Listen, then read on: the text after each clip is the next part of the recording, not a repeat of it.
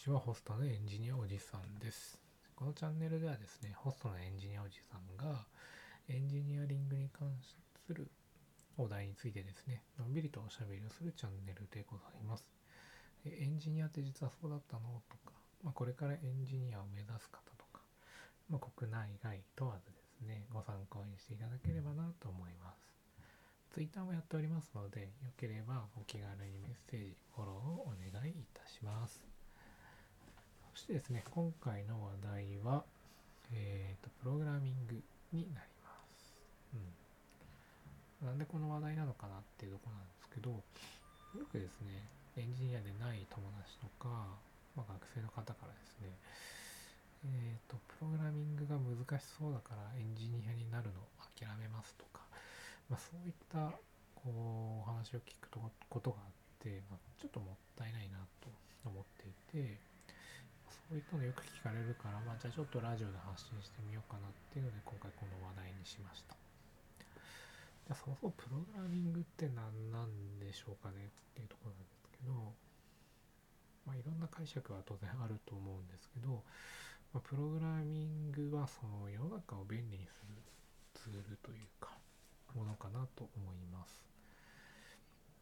例えばレジとかポスシステムなんて言いますけど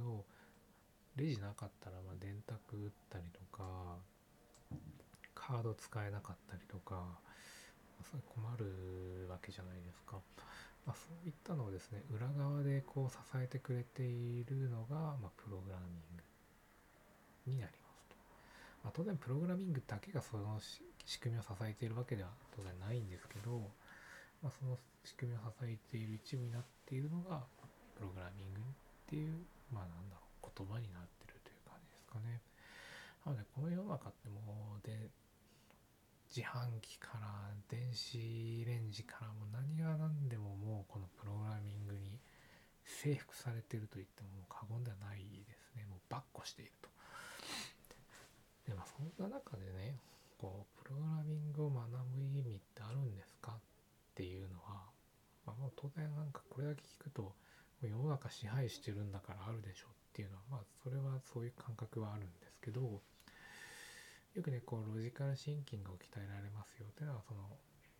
小さい子供とかねにはえっ、といいよっていうのがあったりしますけど今だとこう大人の学び直しとかっていうのでプログラミングとかも注目されているわけなんですけど、まあ、そういったですね、まあ、良いことっていうのは大前提とあるとして、まあ、プログラミングを学ぶと、まあ、そういったですね、まあ、先ほどの電子レ電子電子レンジとかうんとなんだろうパソコンとかうんインターネットとか、まあ、そういったですね世界の仕組みっていうのを完璧にもちろん分かんないにしてもこう想像できるようになるっていうのがあるのかなと思いますね。よくこう数学を学ぶ意味は何ですかとかってよく言われるのとあまり変わらないかなとは思うんですけど、まあ、プログラミングができるとそういったプログラミングができる世界に入り込むことができますよと。そういった選択肢が増えますよと。いうことなんだろうと思います。でですね。まあ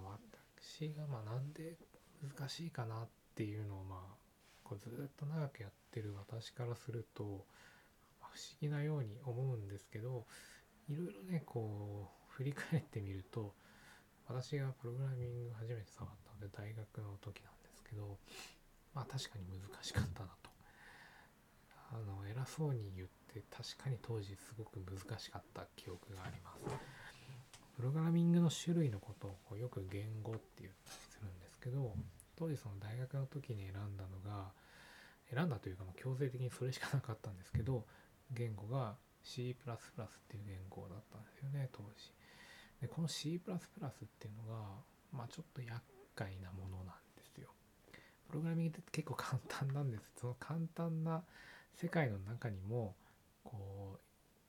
優劣っていうと語弊があるんでレベルというか習得までにかかる時間みたいなのがあって C++ とかって結構難しい方なんですね。でそれを初めてやった時にまあ意味がわからなかったですね。プログラミング始めると最初はこう機械にパソコンに「こんにちは」みたいなのを表示するみたいなのを必ずやるんですけどそれすらできなくてあの実行エラーっていうそのちゃんとプログラムが動いてないっていうような状態のままあの課題を提出して先生にめちゃくちゃ怒られた記憶ありますね。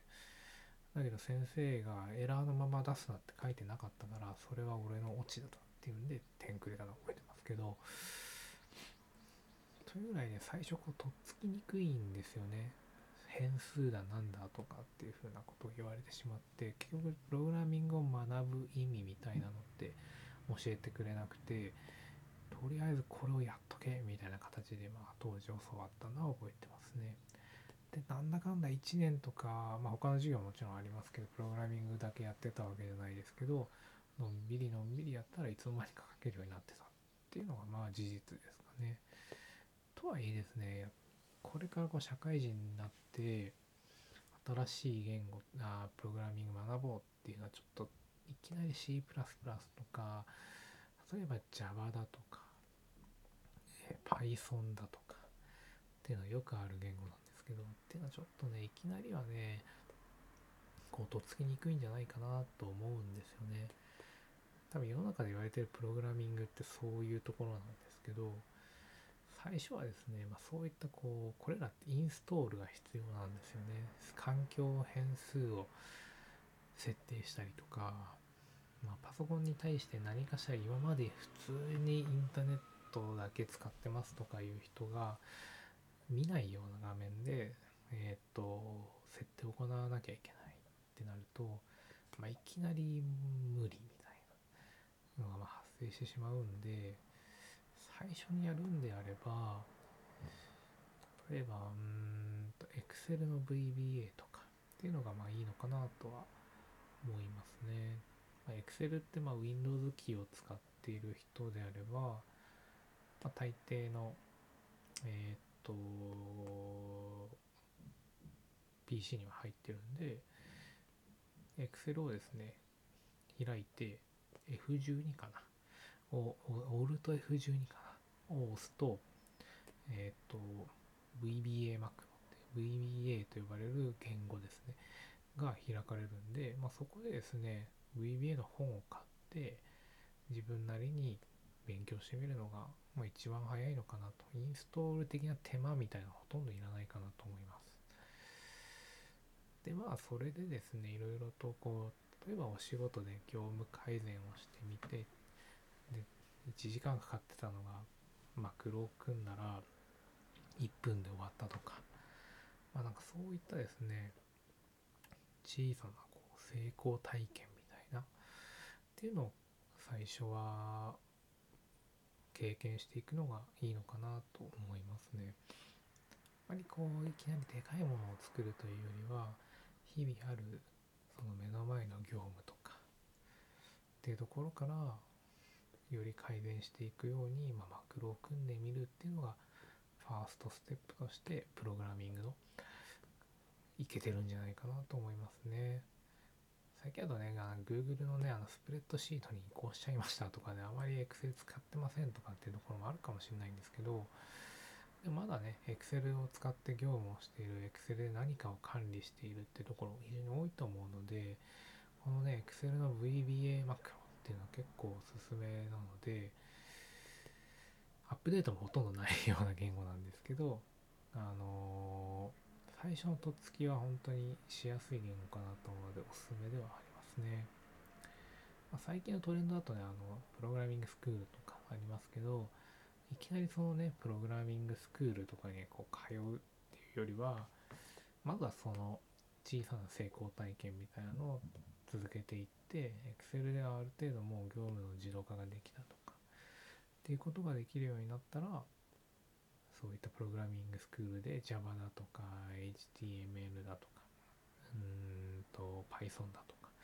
まあ、そういった言語を学んでいくのがいいのかなと思いますね。うん VBA は結構僕は社会人1年目ぐらいの時ですかね大学でそういう授業やってたんですけどあ授業ってのは C++ もやってたんですけどでも最初の1年目はまあ、そういう部署だったっていうのもあるんですけど修行がてら VBA をもうずっと書いてましたね。うん、一年中ずっと VBA と VBS っていうのと あとちょっと Java みたいなの書いてたりはしましたけど